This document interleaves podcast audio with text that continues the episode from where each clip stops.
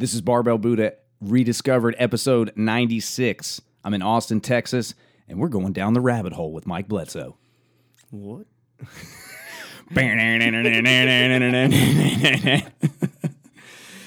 We're here.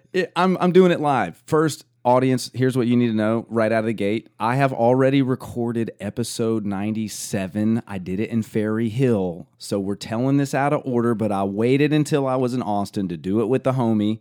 This is episode 96. We're counting down. Only 4 more episodes to go. Wow. Can you believe it? You're almost done with it. I'm almost done with it. How long have you been doing it? I started the podcast in 2018. I remember when I started, I said, it took Chris 4 years to do 100 episodes. I'm going to be done in 2 years. Now here we are rolling into year 5, but I did it, and I'm proud that I did it. And now I understand Chris a little bit better because his podcast wasn't the number one thing in his life. It was something that he did for the people, and this is something that I did for the people, and sometimes things take priority. But when I allowed that, when I finally settled into I'm not going to get this done exactly how I wanted to, it just got way better. I felt less friction. I had a lot more fun, and here we are. What can I say? Excellent. There was a moment in 2018 where I decided that I was going to take a risk. I was going to risk it all. I was going to come down here to Austin, Texas to meet the man, Mike Bledsoe. And I was like, Mike, I'm coming to see you, buddy. And he said, okay. And I didn't have any money. I was strapped. And so I borrowed a Honda Element to drive down to Austin, Texas. And I parked it just off of 6th Street. And I knew that I was going to sleep in my car because I couldn't. I got the Paleo FX tickets, and that was the extent of what was possible.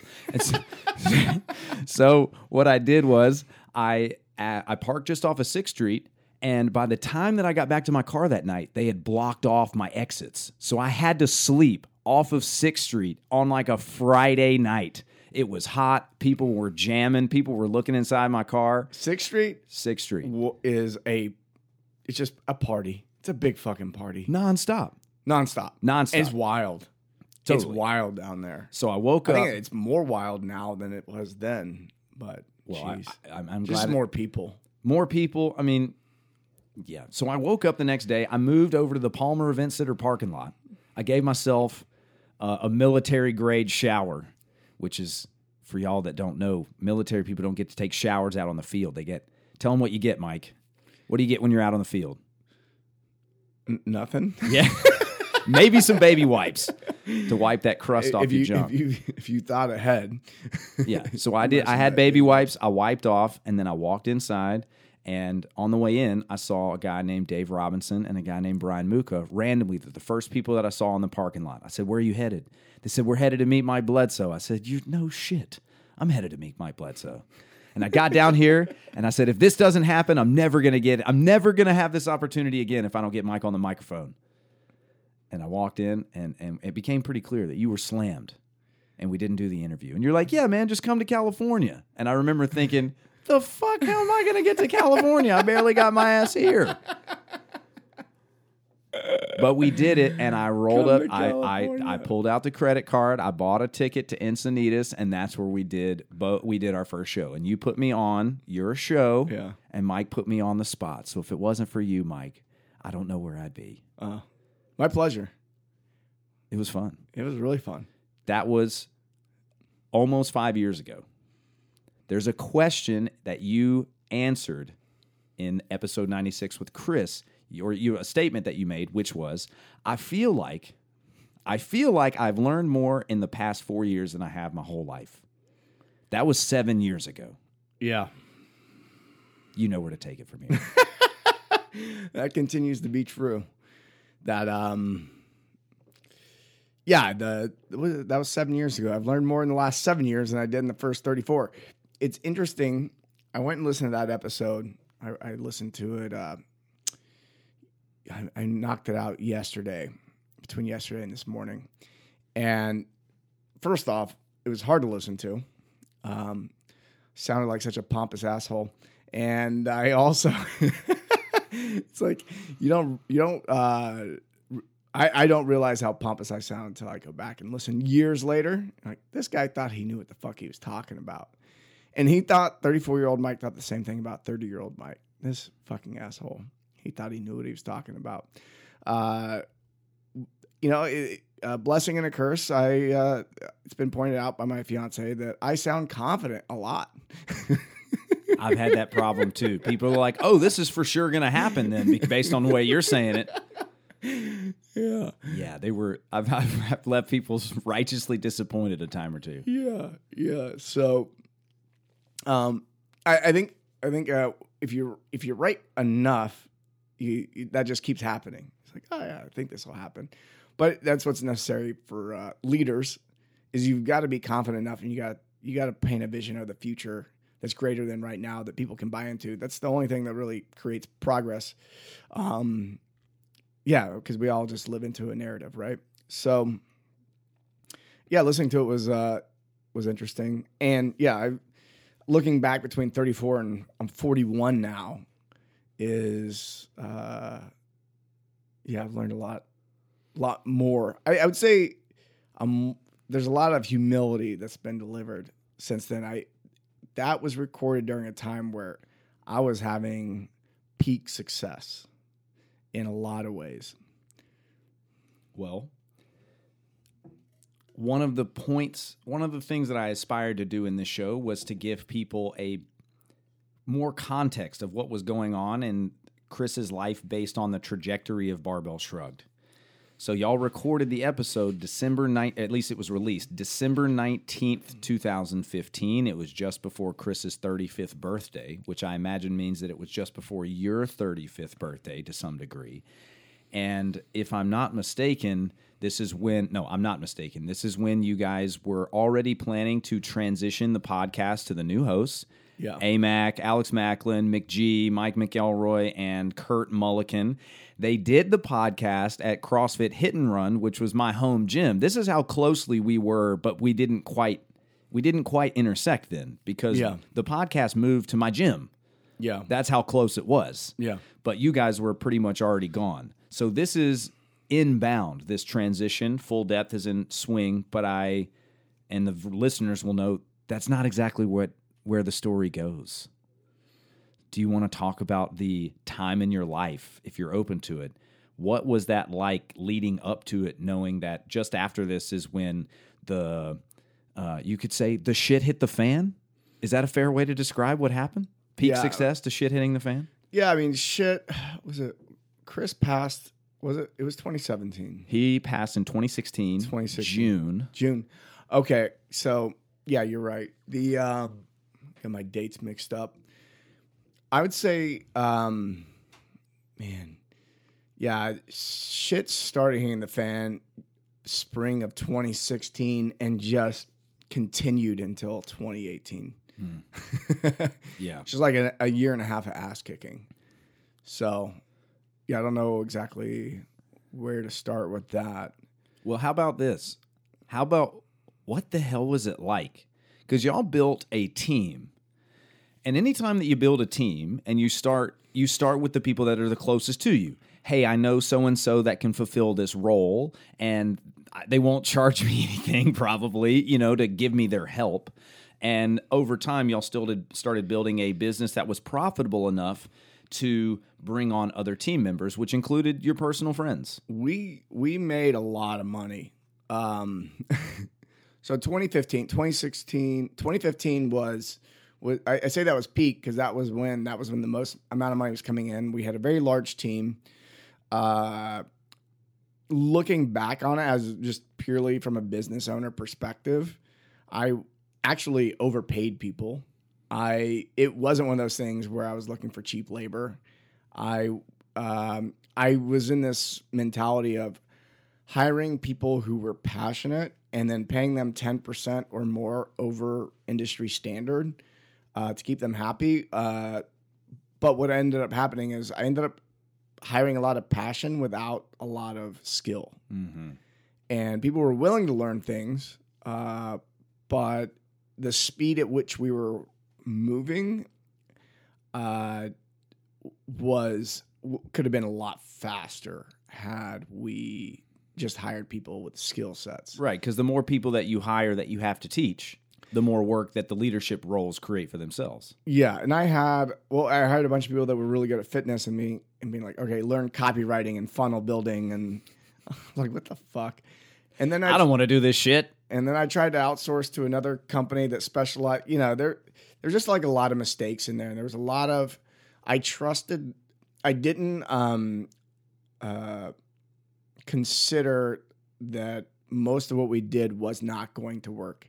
I had been very lucky in that a lot of what I struggled in business from 2007 to 2013, and I slowly built up the gym business in that period of time.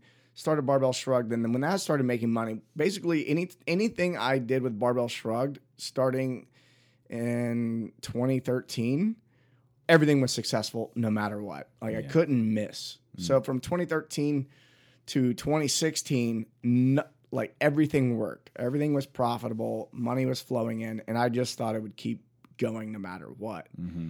And so it was around 2016 where I started trying to do things and they stopped working. Right, I started new projects that fell flat, and I was surrounded by, in the entrepreneurial community, I was surrounded by people who were like, yeah, 8-figure business. I'm like, yeah, I'll run 8-figure, 9-figure. Like, let's go to 100 million. This was like, yeah, I want to be. There was a lot of ego in that, I was swimming in a community where this type of conversation was normalized, but I was also running a company where that was not normalized. Nobody in that company really considered or were able to comprehend, as a fitness media company, that we would be able to.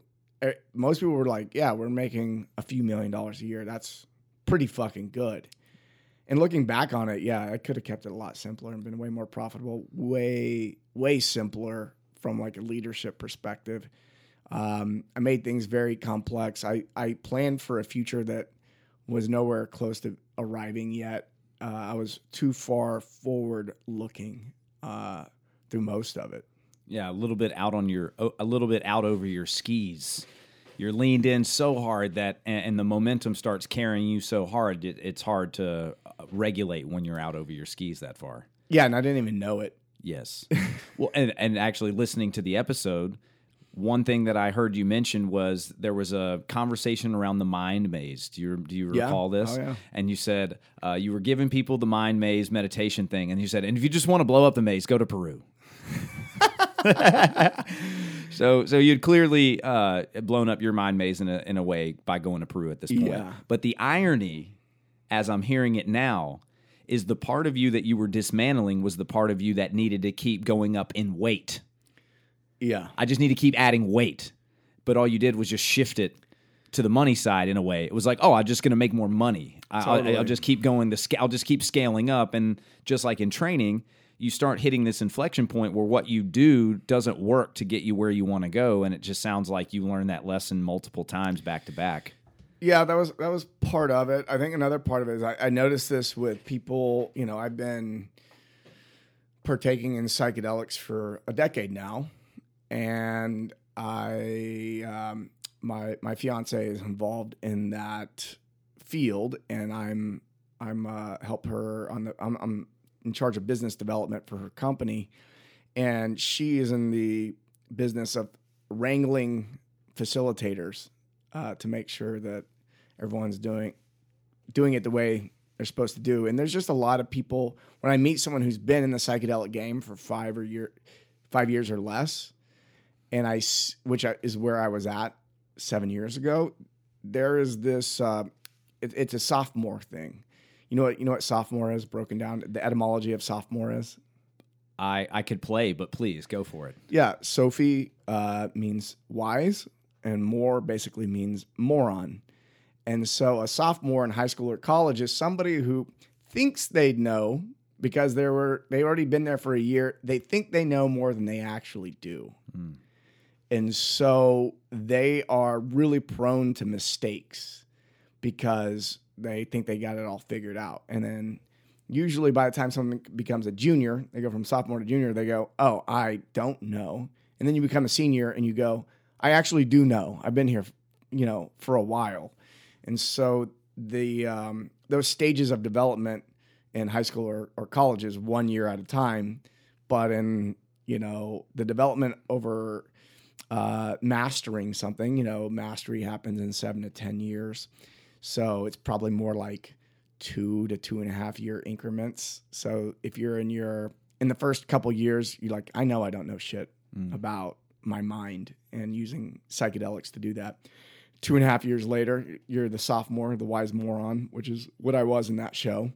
And then, you know, now I've been in it for a decade, and I go, people who have way less experience than myself will come around and start talking. I'm like, you probably shouldn't be serving that medicine. Yeah, you might want to check yourself before you wreck yourself or somebody else. Yes.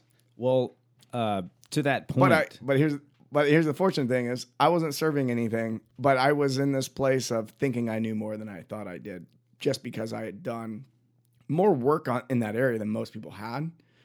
But I was in a dismantled phase. I wasn't restructuring anything. One of my biggest learning curves in the time that we've known each other is mistaking knowledge for experience. Mm-hmm. I put a tremendous amount of value on what I knew, and I assumed that because I knew it, I could do it. Right. And that's a sophomore. That's a wise moronic thing to think. It's like, oh yeah, I know how the school works, you know, so I can just talk about it like I know how this process is going to go towards the end. I noticed this in another area, the sophomoric. You said it was psychedelics. In the relationship side of things, there were some podcasts that began popularizing some concepts, and I understood the intent, which was sharing their experience. All they likely aspired to do was just share their experience, deconstruct it for people, and connect with the audience. But they were sharing some practices that were maybe a really far advanced without having the experience with the practices before they started telling people about it. I won't mention any names, but there was a huge popularization of polyamory on the airwaves. Mm-hmm. Not just culturally, but like on the airwaves. And then all of a sudden, there's a whole slew of people that are experimenting with polyamory without having done any inner work, any personal connection. They just heard about this popular thing, and it sounds really fun to fuck a bunch of people. You know, like, oh, that sounds awesome. You're telling me I can get some and be in a relationship? That sounds amazing, right? And then the process continues, the timeline continues, and those that were popularizing it, those relationships disintegrated. Now, here's why I say that. I was blessed. I say blessed, I don't know. I was experienced in it secondhand because I come from a second generation of family members that were part of the origin of the culture that was being talked about on the shows. Mm-hmm. One of my aunts used to manage a commune in Northern California called Bonny Doon. I know Bonny Doon very well. There you go. I love Bonny Doon. Bonny Doon's great. And so I spent a lot of my childhood in the Northern California, in Santa Cruz, Capitola area, and I spent a lot of time at Bonny Doon. Really? I've probably been up there for 3 or 4 months total. I mean, I may outdo you on that, but all of this happened before age 12. Wow. So I come from the second generation, and just speaking frankly, you know, it was messy. Yeah. It was messy, especially for the kids. And a lot of times the adults, like they have the rational brain to be able to say, oh, I'm making a conscious choice, and this is, you know, in choice, all of this, and it's clean, quote unquote, as an energy. But they weren't able to see far enough. It was a sophomoric rise to be like, oh, this will just be fine for all of our kids. And newsflash, it wasn't. Not to say that monogamy works out for every kid either. Clearly, there's lots of issues that, you know, monogamy is messy as well. I'm just saying that it seemed like a greener pasture to the people it was being presented to. And now I'm like, it's clicking like, oh, right, it was a sophomoric thing. They had spent their freshman year learning about it. So by the time they were a sophomore, they're like, oh, yeah, let's just tell all the freshmen how this works. Exactly. Yeah. Meanwhile, the seniors are single, you know, or now they got their sweetheart and they're taking her to prom, you know, and they want to get married. So that totally makes sense. And I mean, but at the same time, you know, all of you guys, like, you only know what you know when you know it. So when Chris was going through his whole process, he seemed to be, and you both seemed to be, pulling away from the top 5 deadlifts, you know, deadlift tips to help you get stronger, or the top 3 to 8, you know, things. And I imagine, I'll let you speak on this, you met a lot of people in the fitness industry that you could just sense from their energy that, like, it just really wasn't your people, but you got a show and you got airwaves to fill and you got... Yeah. Maybe y'all didn't really take any sponsors, but you got stuff to sell and you got people to pay. So when did you really firmly decide, or what was the process like for you transitioning where you just knew you were moving away from it, but there was still the infrastructure to take care of? I knew that I wanted to step, I would say the end of 2015, there was this desire to do something different. I didn't quite know what it was. And there, it's hard for me to put like just a point in time on that, because there was like a lot of little things that happened along the way. Could you ask the question different or sure again?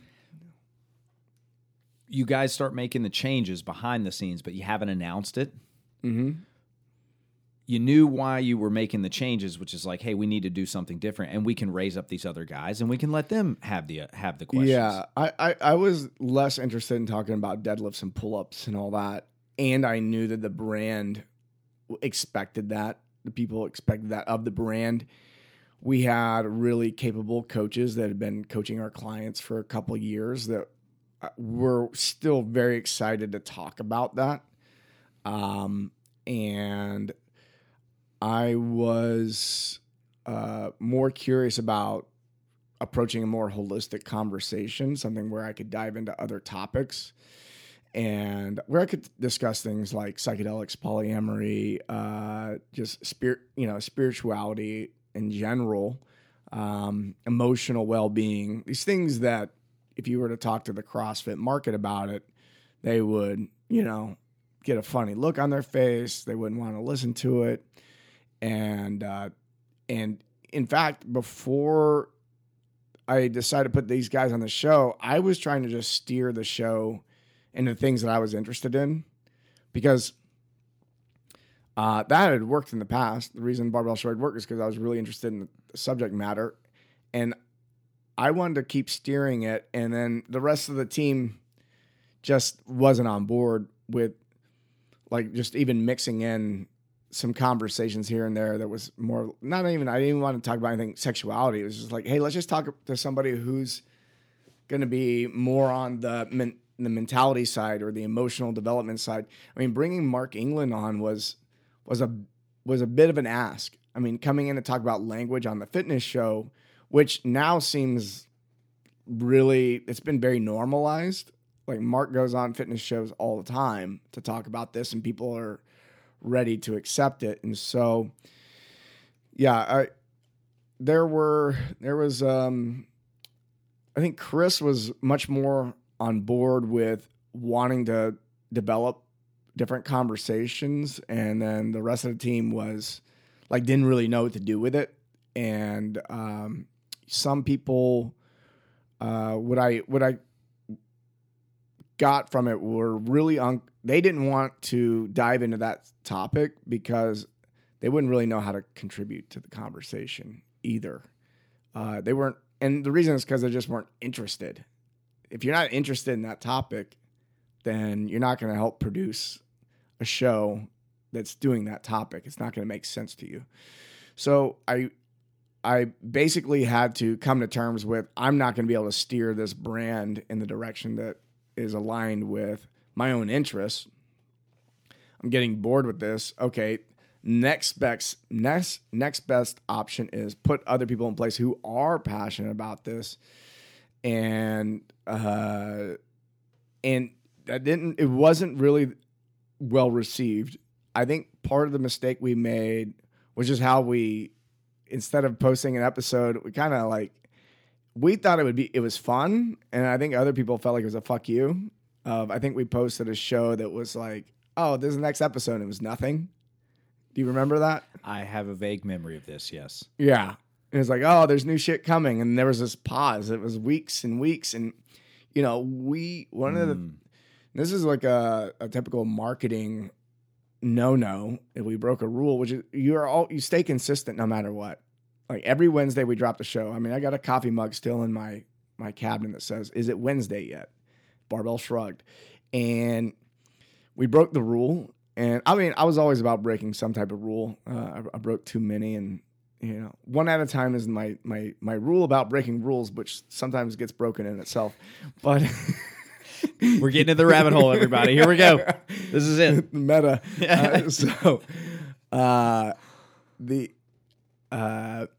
So it wasn't well received. And had it been me, Doug, and Chris that came back after that break, I think it would have been fine. And then for everyone to be like, we were hyping up, and then it was like total strangers. It totally makes sense to me now why that wouldn't land. And then we put undue stress on these guys. Like, oh, you got to live up to, you know, Barbell Shrug, you know, take it on. And I, at the time, felt like I was giving these guys a really great opportunity, which is true. But I didn't, it wasn't the right move. It was too big of a shift too quickly. And, I was really happy just wanting to sit back and run the business and then run the Bledsoe show, which is what I was doing. But also not putting any effort. I've never put effort into the Bledsoe show in regard to growing the audience. Like Barbell Shrugged, there was a focused intention to grow the audience. The Bledsoe show, it started off as a way of me to like kind of let off some creative steam. Mm-hmm. It didn't matter to me how many people were listening. And I think because that's the way it started, it never really got to a point where I wanted it. It was directionless. It really was just the let the steam off type of thing. Well, and some of those early guests that you had impacted me personally as much as any content that y'all put out and Barbell Shrugged the entire time. Yeah. Looking back at Barbell Shrugged, there are a couple of episodes that really stuck out to me, and there's a couple of like stints that really stuck out to me. There was a big NorCal stint that stuck out to me where you interviewed Kalipa, you interviewed Diane Fu, and you interviewed Kelly Storette and a handful of others all back to back. But the Diane Fu episode was the first time that y'all had on, that I can recall, a weightlifting coach that was very artistically minded and talked about it in those terms, which was very foreign to the audience because it was like, no. Tell me how to set up my 8-week training block. And Diane was like, when I coach people, sometimes I just say nothing for weeks on end. And you're like, oh, that's not what I was expecting, you know? And y'all were able to, but that to me was exciting because I like things that are new. Julian Pineau, when that hit, that felt like a barn burner. It was like, okay, just not that we're going to go back and cancel every Barbell Shrugged episode, but it was just like everything else was now, for me, looked through the lens of this new perspective that I had that Julian brought to the show. And then the next was when I've discovered Chris's show personally. It was after he had passed away. And then you had your own Bledsoe show, and I started reeling back. And I'm thinking about maybe it was like Marcy Lock episode. I was like, what the fuck is this bitch talking about? Time jumping fucking energy centers around the world, you know? And then there was Guy Ferdman. And then there was an episode with Marcy Lock and Guy Ferdman that was like deconstructing the world in 5D or whatever. And it was just like, whoa. Yeah. And that to me had a huge shift, but I could understand, again, this is given what I just told you about Bonny Doon, you could understand my interest. I've been pre-exposed to some of these ideas. So to me, it was exciting to hear somebody in fitness talking about those things. A lot of people love those shows. I have a lot of people reach out and say the Marcy Lock show was their favorite. And it's so funny as I went down that road a bit and I watched there's some other people out there that get very into they run spiritual podcasts. And I have a hard time highlighting someone who I don't understand. Like, they start using words and I go, can you explain that to me? And they can't explain it to me. They're like, I go, no. And so I've been exposed to some ideas that really ruined me. I'm not very gullible. And so I think most people are. And I actually feel like a little like, not that there are people that are intentionally trying to trick people or anything like that. But I think that I just noticed, because that was where the show was going. It was a lot of more of a spiritual conversation. And when I look at spiritual conversations now, like, I like to consider myself a very spiritually practical person. And like, if I can't validate it for myself, it's a maybe.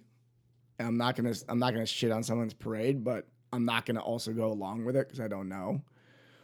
But I think I bumped up against that pretty early on in the Bledsoe show. I think I was maybe a year or two in. I was like, man, this is getting really far out there, and I can entertain these things, but I actually don't see this making any person's life that much better. There was a lot of sophomoric.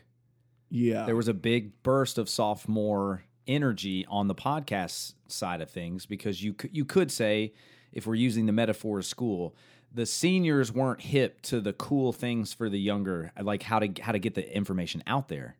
So the sophomores had, you could say, the best way to get the information out there, but they didn't necessarily have the most wisdom and experience to offer. So their voices were being heard at a higher rate than the upperclassmen, but it didn't.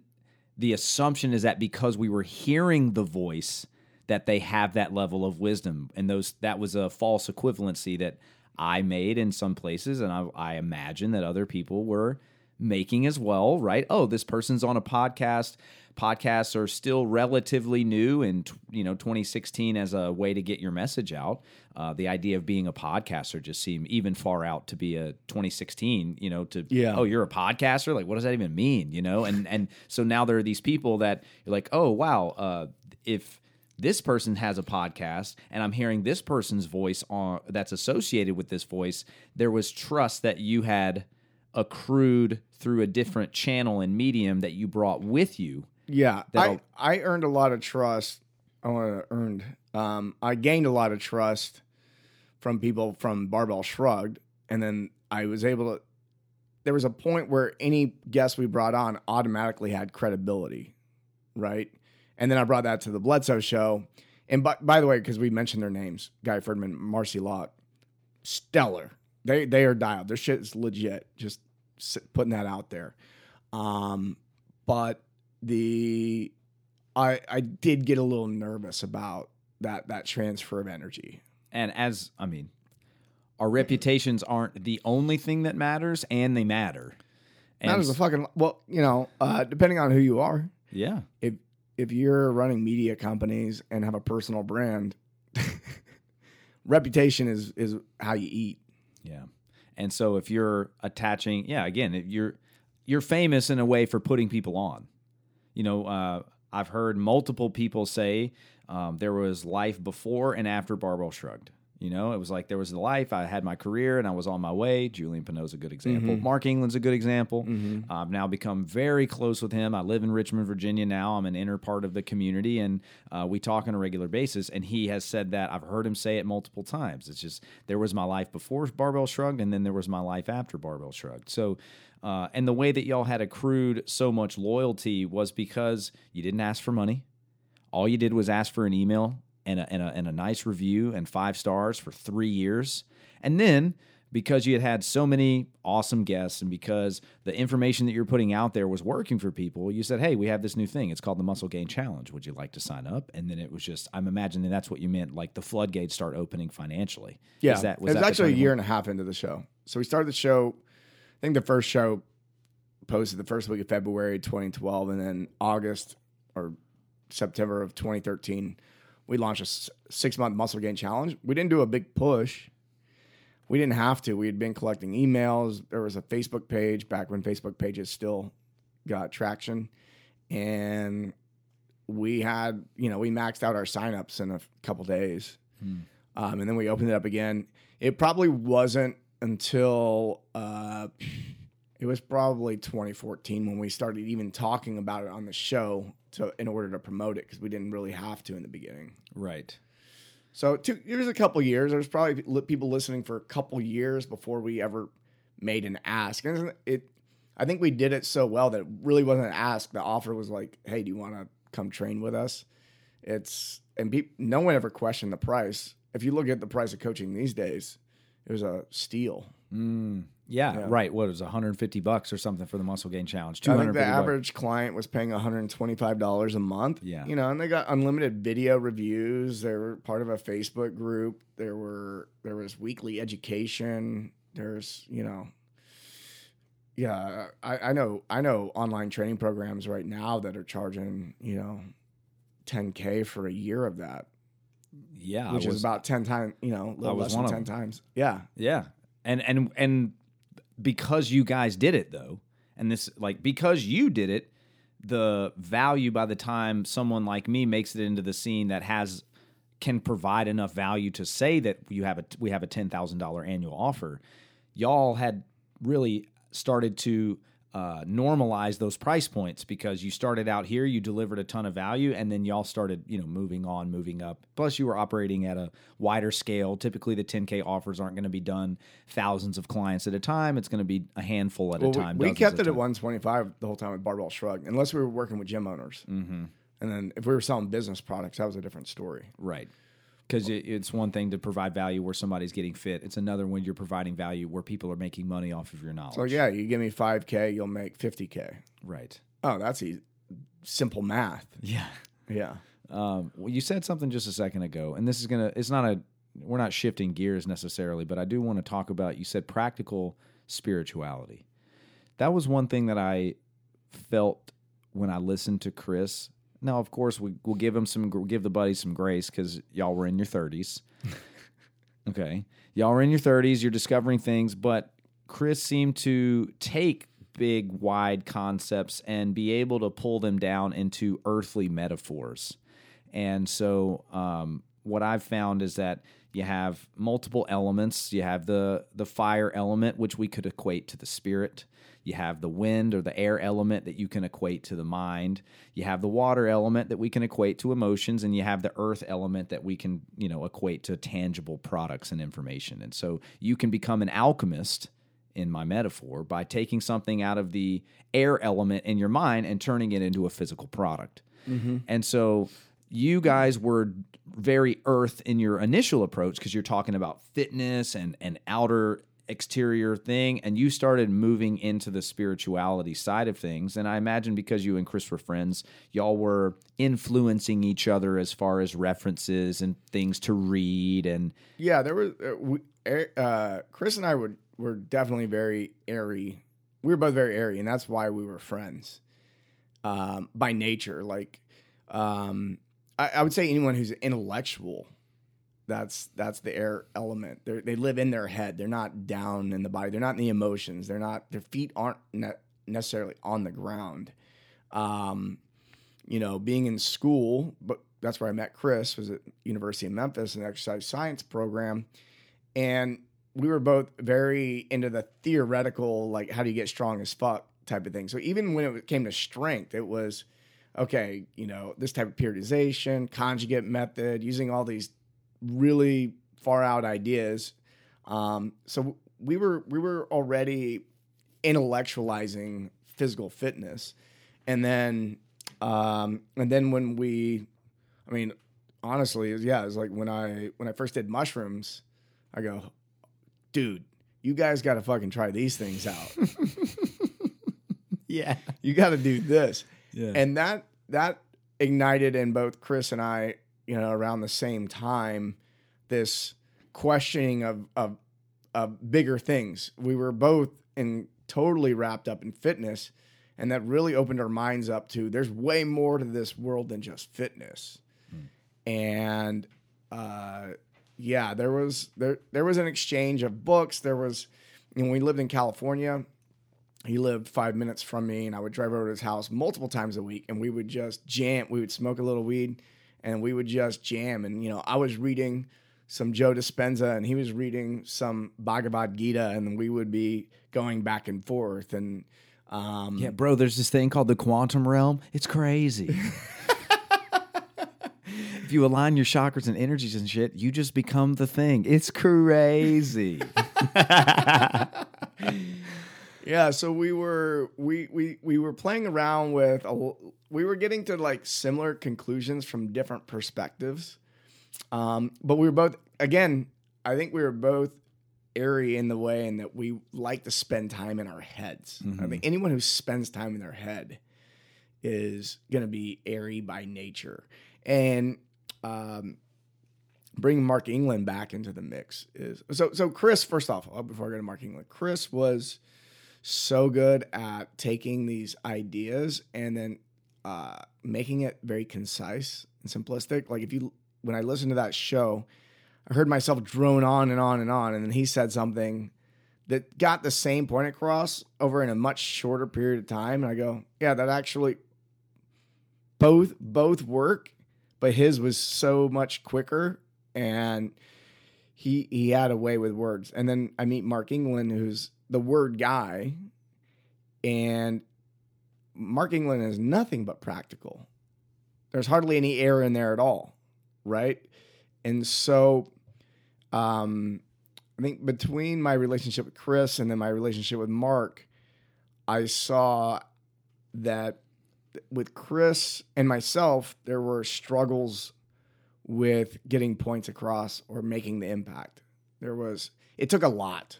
It created entire shows, hour-long productions to get a point across. And I talked to Mark England. I go, he gets it across in a sentence. He was the first person that I heard refer to language as a technology. Yeah. And in the history of our evolution, it was the technology outside of maybe some physical tool building. It was the technology that allowed humans to separate themselves from the animal kingdom. We're able to communicate. It's what creates separation at all. Fucking hell. Yes. Yeah, because words are the only thing that creates a difference in time and space. Did you learn that from Mark England? No. This is some old dude that came through Encinitas, and he had this little 100-page book. He was teaching enlightenment. I stopped in.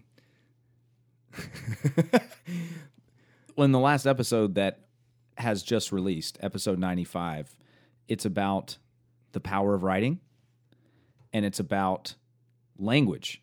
And so Chris was he was giving mostly like his resolutions. I think the name of the episode was "It's Time for a Resolution," and that could be the next one coming. I've done them both, but the point is either before or soon to be, we're going to have Chris is going to talk very strongly about the power of writing, and it was some practical things like it increases your chance of remembering things and creates accountability for yourself. And oftentimes that's the friction point of writing things down is if I write it down, then it becomes real. It becomes the earth element. Yeah. And I have to stare at myself in the mirror knowing whether or not I'm actually achieving that thing.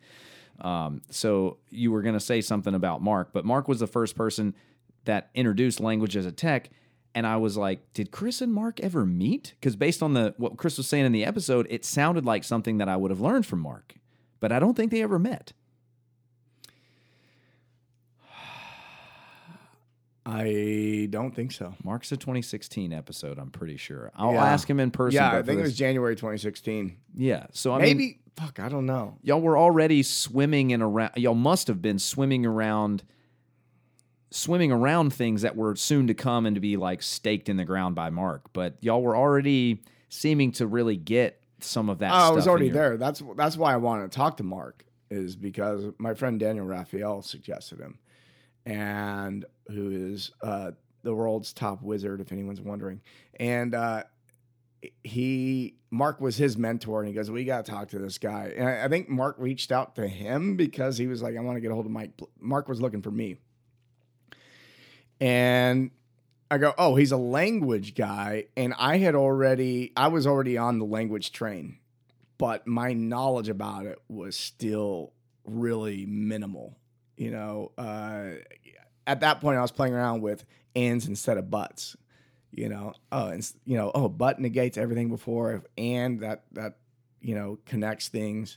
That allows more possibility. The idea of creating possibility through language was already in a concept that I was playing with. So when I met Mark and he had all these extremely simple and practical ways to go about it, I go, this guy's a genius. This guy, this is so simple. I've been trying to figure this out for a couple years, and I didn't dedicate myself to it. I was toying with him in my free time, but this guy Mark is the type of guy that would find something and obsess over it, and he did. And so, Mark inspired me to, and Doug as well, Doug Larson, because Doug was always trying to get me to be more practical, not in those words, but in practice. He was like, yeah, like, you're talking about all this stuff, but what are people supposed to do? What are the mechanics? Yeah, Doug was super mechanical. Super mechanical. And that was something I struggled with because it was very easy. The way my mind works is I can take this concept and I can easily apply it to my life. I go, oh, I see where this fits in 10 different ways. And I just start doing it. It's almost automatic.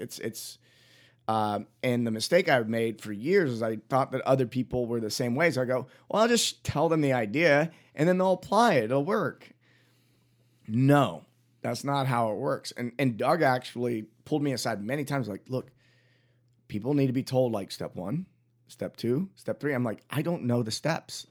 I just did it. Like, It's like, oh, do the muscle up. I remember when first time I was teaching people muscle ups. Because my first muscle up, I walk over to the rings. So I see someone do it.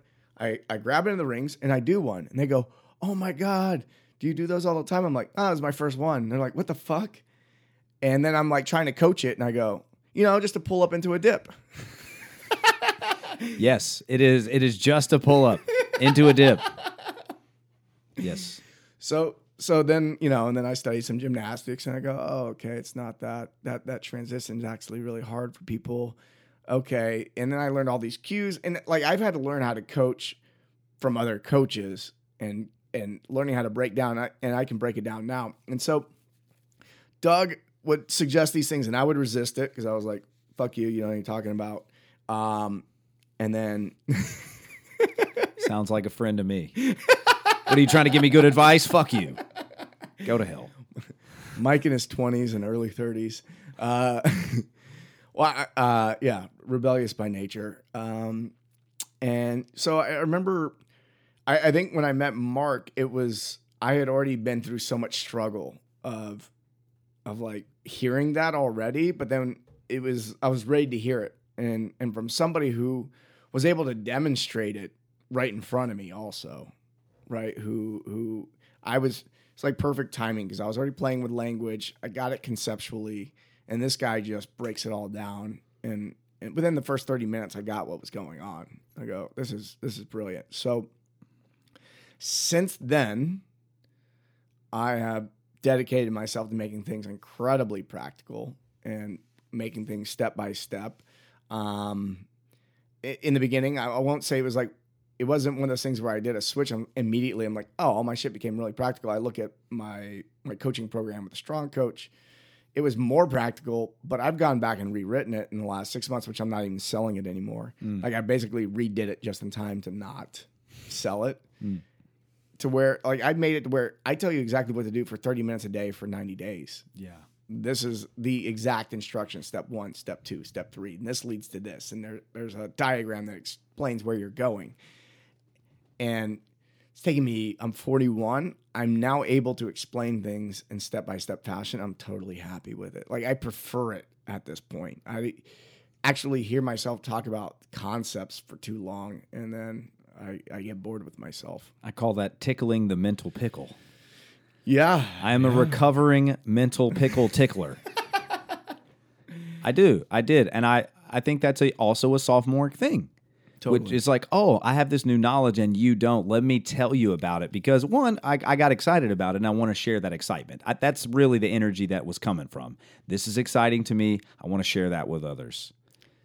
Well, I think that the getting excited about something and sharing is just something that has been happening my whole life. But also with Barbell Shrugged, I started getting rewarded for it. I found out this new thing. Here it is. Oh, thanks for sharing that. I'm like, cool. I'll do that again. I'm a fucking dog, you know? Mm-hmm. Like, easy to train. And, yeah, it's just, you know, we all just want to be loved. Amen to that. Well, when people, if somebody were to go and look up Mark England right after this conversation, they'll go and find someone who has been working on his craft so long, and in the process, he would call it craft supercharge. He's in the supercharge phase with his language. This is a more than 10-year journey for him. By the time you met him, he was in it for 10 years. Mm-hmm. And he had experienced a tremendous amount of the spirituality community abroad in Thailand, in Peru. So Mark, it wasn't that he was just against the woo-woo. He had been in the woo-woo so long and come out the other side probably with the similar realization like, you know, I've been talking a lot about some shit, but not really seeing the practical results. No results. How do I even apply what you're saying besides needing to go take another dip with some medicines? And, you know, Mark has mentioned it himself. I'm not, you know, won't speak too much on it, but he's mentioned that he's had his own psychedelic experiences and journeys with some serious medicines, one that, you know, I wouldn't recommend to anybody, period, much less, you know, just saying like, yeah, go try this thing. So he came out on the other side with some really practical information. It's been tested. It's been broken, rebroken, made again. And I think that's just mastery in general. We learn things and we test them and we break them and we rebuild them. Yeah, there's, I would say Mark was made a good impact there, but there's a series of books that Chris Moore and I both read. I know them. Yeah. I won't say them. Yeah.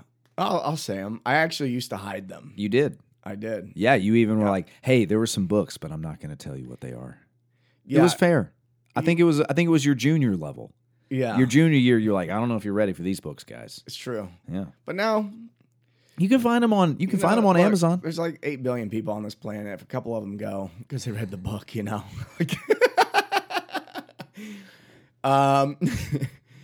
Yeah, I mean, you could read them and yet might end up under a bridge. But essentially, one of the things I got out of the book is validate it for yourself. If you can't validate for yourself, you know, I'm not going to go poo-poo someone else's bullshit, but because they may be right. I'm not having their experience. Like I'm totally honoring what other people's experiences and what they think is happening or what their imagination is creating for them or whatever it is, whatever they're buying into or whatever they're actually experiencing. And I just don't have the same experience. I'm all about letting other people have their shit. But if I can't validate it for myself, someone's like, this is what's happening. I go, maybe, I don't fucking know. And people are like, oh, and I'm like, but these people agree. I'm like, I don't see it myself. I fucking can't. I'm not saying it's wrong, but I'm also not going to get behind it. I'm not going to act like I believe it or anything like that. And so, yeah, reading Jed McKenna got me more into really needing to just validate. If I can't validate it for myself, I'm a maybe. And I'm not going to teach maybes. You've definitely graduated, Mike Bledsoe. Congratulations. Chris was in a rebuilding phase of his life with his body. At this time, mm-hmm. He's losing a lot of weight, and he's also shifting his identity around being the big, strong, overbearing power lifter that can squat the house and jump over a table. I'm making an assumption, but one thing that I've noticed, or one thing that stuck out to me in Chris's journey, was the Carl Paoli incident. Yeah. Where you guys were like, yeah, let's get Chris the fuck upside down and see what happens. You know, and Chris is like, well, shit, you got a camera on me. I guess we're going to do this thing. But then Carl made it so easy. And all of a sudden he said, holy shit, you're a good coach, dude. That phrase with the level of raised octave in his voice, you could hear like that was a breakthrough moment for Chris. It was like even the identity of being able to be upside down was just shattered.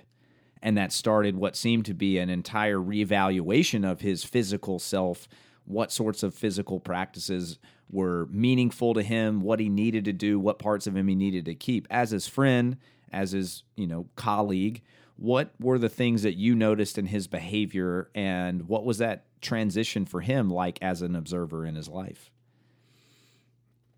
It was really, really cool to watch because I remember... just when I met him, he was 360, 370 pounds, putting down. To keep the weight up, he would take a Dove chocolate bar and dip it in a jar of peanut butter and eat that, as much peanut butter with the Dove chocolate bar before bed. I mean, who knows how many calories is in there. And then for him to start going, I'm going to do things differently. I remember sitting down having a conversation with him, and he was drug-free. He was one of the few power lifters in the world that could squat 1,000 pounds that were drug-free. And I remember sitting down with him once, and he's like, dude, I really want to make a run at powerlifting. I want to be one of the best power lifters. I was like, well, I think you're going to have to do some drugs. And he goes, well, I don't want to do drugs. I'm like, then you should probably not pursue being the best power lifter on the planet because you're not necessarily genetically gifted. I do believe that if you're genetically gifted and have that type of frame necessary to do that, I think you could do it. But he had achieved an enormous amount of strength and power and playing football and all that through sheer will.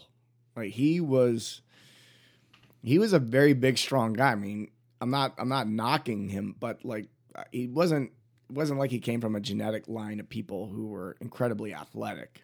Right. There's some guys you walk in the gym and you're like, whether you're on juice or not, you're going to be strong as fuck. I mean, he was by his own self-reflection, he was a fat kid.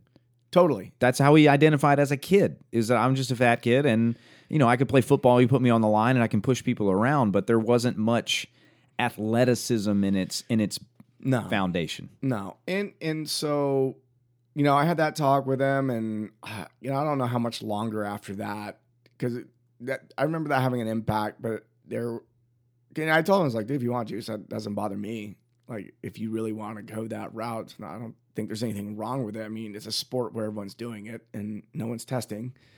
But he committed not to do that. And then, just over time, he goes, wow, there was a point where he goes, oh, I'm not going to be a world record holder. I'm not going to win these events. And I'm okay with that.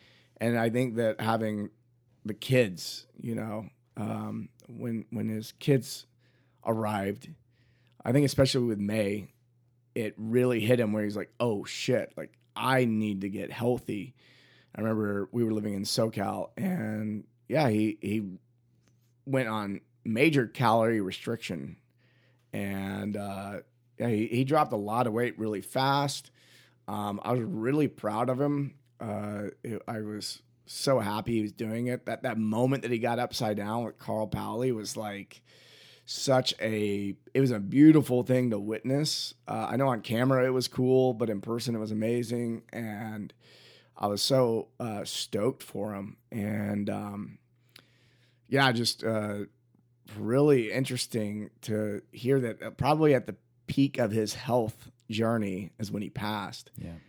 And it just goes to show that, some of that damage gets done and it's just, there's, nothing you can do about it. What does it say about Chris that when he went in, he was going to go and give his full effort no matter the result? That would seem to be a running theme in his whole show. It's about the effort. It's not about the result. You're entitled to the labor. You're not entitled to the fruits. But what does it say to him that he continued to put in that effort year after year, day after day, to evolve, change his character, and to have finished his life believing that he had achieved his dream? The last episode that he created for Barbell Buddha was called About My Dream Come True. Mm-hmm. And so what does it say about him that he one, went after it, achieved what he believed to be was his dream come true just before this? Yeah, I had a, you know, as sad as the whole situation was, I was really happy that he had pursued his dream. I go, look, you know, a lot of people would say, you know, what a shame, such a short life. But I could look at it knowing him. I knew him better than most people. Probably the next person would be his wife. That would be the person who knew him best. And I knew that he, in the last few years of his life, was doing exactly what he wanted to do. He was living his fullest because he had quit the corporate gig at Smith & Nephew, working in the, you know, medical industry, doing something he was proud of but wasn't passionate about, and going full into his passion of writing and producing shows and working on books. And, you know, right before he passed, he had moved to Amsterdam because he really loved being there and was very inspired to be there. And even though his life was short, he lived more life than most people who live to 80, right? Because most people, you know, they work the job until they hit retirement, and then they downsize their lifestyle to meet the pension, and they just kind of ride it out and never pursue their passion. So it was bittersweet in that way. I go, so short, but fuck yeah, I'm so fucking happy that he really went for it in the last few years of his life. And that brought me a lot of peace, knowing that. That was the lesson from the whole, my own experience was that I didn't discover the work until after he had died. And I had seen Travis Mash at the memorial and Julian Pineau at the memorial, and people that he acknowledged as he revered were present, paying honor, saying, this man changed my life. He changed it with his energy. He changed it with his action. He changed it with the way that he lived and the way that he spoke. That, to me, were the volumes that were the nudge to watch or to listen to the show, which was those men up there reflecting on him. And I knew as a Barbell Shrugged fan that he looked up to them so much. So for them to say those other things, I said, you know, I'm like, what... I wonder what his show is about. And I've told this journey many times, but 100 days later, you know, I'm having my moment where it's like, oh, there is no guarantee that I can do this a decade from now. There's no putting, you know, I can't be sure that if I put this off, there's no safe play. Once you understand that, there's no safe play, there's no pushing it off, because you don't know what's going to happen. That was when my action, although very messy, most of the time, began.